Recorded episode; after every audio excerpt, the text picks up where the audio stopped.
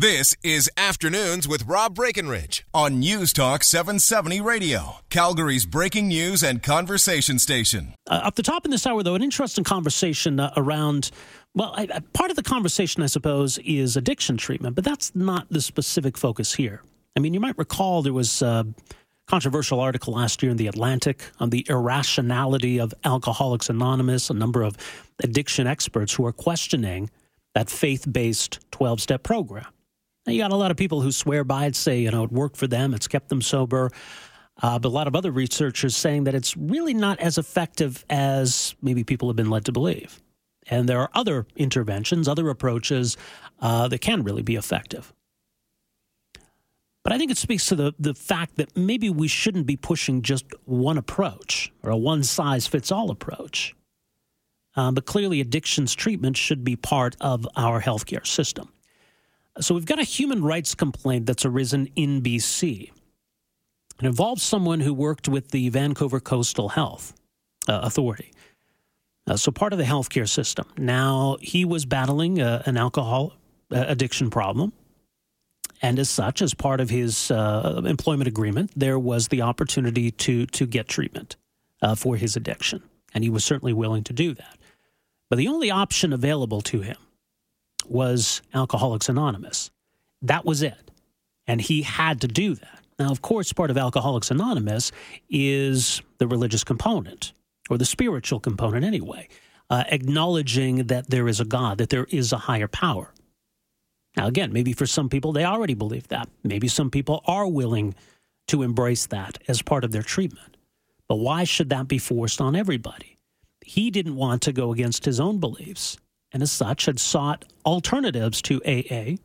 That was not available to him or made available to him. As a result, he lost his job and has filed a complaint with the BC Human Rights Tribunal. Uh, they're going to hear this case, and I think it's an important one. Uh, the group BC Humanists is uh, following this as well. Joining us on the line is Ian Bushfield, who is their executive director. Ian, good afternoon. Good afternoon, Rob. All right. Well, what concerns you uh, about this case and, and, why your group has taken an active interest in it? It's that coercive aspect you just spoke about. I mean, we have no problem with people getting together in small groups to find whatever they need to uh, help work on their addictions and to work through those issues. But when your union or your employer or the courts say you have to follow this treatment program, and when that treatment program is both faith-based and potentially against the religion of, say, the person uh, suffering from the addiction, and hasn't been shown to work, like repeatedly in scientific studies doesn't work for many people, there's a big problem there. We don't think that's appropriate role for the government to be stepping in. Mm-hmm. Now, again, and, and, already, I mean, we, have got a, a, text from someone here who says, you know, this approach worked for me. I've been sober for, well, 26 years in this case, uh, which is quite an achievement. Uh, and I'm sure it has worked for some people. But for some people, you know, it, it, to, to force somebody to go against one's own beliefs, uh, that just, as you say, that that's not right. Yeah, I mean, it's about just making sure that people get the best treatment. And for most people, that's not AA. It's great that it does work for some people, but you can't we can't have the state requiring people to accept a higher power. That's not what this sort of multicultural country is about. All right. So, in the case of, of Byron Wood, is his name, and um, you know he's he's a little leery about doing media interviews. I know we'd, we'd reached out to him to, to talk to him, but uh, he was certainly willing to seek treatment, and he had as part of his employment agreement uh, written in that that treatment would be made available to him. Is that your understanding? Yeah, and here in Vancouver, where I am and where he is, there are non-AA based treatments. There are these sort of secular programs. There's evidence-based programs. Ones that focus more on harm reduction rather than necessarily pure abstinence or accept, you know, giving up yourself to a higher power. And as far as I know, Byron is totally willing to enter into any of those programs, and I think that's that should be sufficient. Why should he have to follow the specific programs that one doctor has decided is the only correct way? Right. Now, there, there are some who say that simply acknowledging a higher power is not necessarily religious. Uh, it's you know it's not specific about uh, Christianity or Jesus or the Bible or anything like that. But what do you, what do you make of those arguments? The notion that someone must accept a higher power that is is that religious? Well, it's rooted in a religious tradition. I mean, the founding of AA came from a very Christian puritanical view of alcohol as a failing. It wasn't about trying to cure people or trying to help them get better. It was about trying to remove this sin. And we've learned a lot since then. It's not, we have a much better understanding of addiction, but AA and the 12-step program is a sort of dogmatic stuck in that very 1930s view of addiction that I think someone who wants to go and seek a more evidence-based treatment shouldn't just be, you know, rejected from that. They should be encouraged to do that. That should be our first step.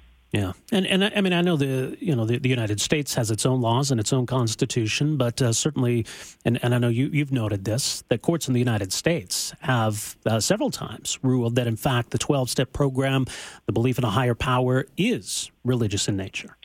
Yeah, it's actually surprising when we heard Byron's case, we had known about all these rulings in the U.S., but there hasn't been a similar ruling here in Canada. No one's ever really challenged it. It's either most organizations are maybe more progressive and willing to accept different treatment options. But we've started hearing from more and more people as we've spoken out about this that Byron's case isn't unique. There are other people facing similar issues, whether it's from courts or from their employers. And we think it's something we need to speak out about. Right, because it's interesting. When we think about freedom of religion, you know, it's it's typically in the context of the government should not interfere with people practicing their religious beliefs. I mean, this is different in the sense where really it's essentially in the state imposing belief. Yeah, it's very it's similar, but even more severe than the municipal prayer case that was in Quebec that was ruled about at the Supreme Court of Canada last year, where the Supreme Court said the state has no duty, no place pushing religion on people. And that was just around whether or not counselors could pray before a meeting. Right. Here we have people being forced to pray essentially, and it should be clearly unconstitutional on its face. And he's lost his job because he wouldn't, right? Exactly. It's a very tragic situation. All right. So where things at, as, as you understand it? The, the, from what I understand, the BC Human Rights Tribunal has agreed to hear this case. Uh, that hasn't happened yet. Where, where are things at? Do you know?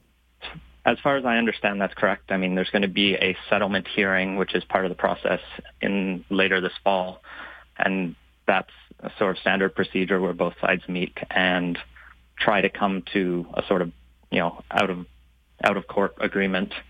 Uh, if that doesn't happen, it goes to a proper hearing, and the court or the tribunal will rule on that. What's actually interesting is there's another case out in Ontario, the Knight case, where this is an individual who tried to start a non-religious AA. Sort of, he took the God bits out, mm-hmm. and the local AA intergroup actually delisted him, and so he's now comp- filed a human rights complaint about that, and is hoping to be uh, to get the statement that AA is either religious or a social service, and if it's religious, it can't get the same privileges that it currently gets. Yeah. Well, you know, it's unfortunate that these individuals have to go through this. Maybe the silver lining here is that, you know, the courts will rule on this and we'll have some, some clarity. I guess uh, some good can come from this. That's what we're kind of hoping with Byron's case. I mean, alongside of this, we, the BC Humanist Association, appeared with Byron Wood before the BC Legislature's Health Committee to try to raise these issues and to try to get MLAs here aware that much of our sort of treatment system for addictions is based around this 12-step model, particularly in these private treatment facilities. A CBC documentary or a CBC investigation found the overwhelming majority are based on this, and you don't have many other options. Well, I think it's an important case for those reasons. Uh, people can read more. Uh, the website for the BC Humanist Association, it's bchumanist.ca. Uh, Ian, uh, I'm supposed we'll have a chance to talk about this again down the road, but thanks for making some time for us here today. Yeah, thanks for reaching out. Much appreciated. Ian Bushfield, Executive Director with the BC Humanist Association, so they've taken an active interest in this case. Uh, the groups uh, have as well. So uh, it, it would be good to have some some clarity on this. As Ian pointed out, many times in the United States, the courts have ruled pretty clearly that this program is religious in nature and that it's unconstitutional to mandate attendance in it. So that's the argument here. This guy says, look, I'm perfectly fine with seeking treatment. My employment agreement with the Vancouver Coastal Health Authority mandates that I get treatment and that that will be made available to me. But not this one. Why should he be forced to go against his beliefs? And doesn't it undermine or undercut the, the program itself? I'm sure there are people who just kind of go along with it. They may not believe it, but they say it because they're supposed to say it. All right, 403 974 8255. You can call us, you can text us. We got this text. I don't know if this is uh, tongue in cheek or not.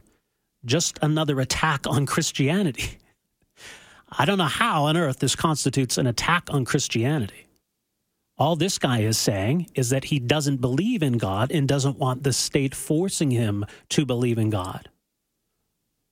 So if that constitutes an attack on Christianity, well, I think the word has lost all meaning. 403 974 8255. We're back after this. Afternoons with Rob Breckenridge, starting at 1230 on News Talk 770 Calgary.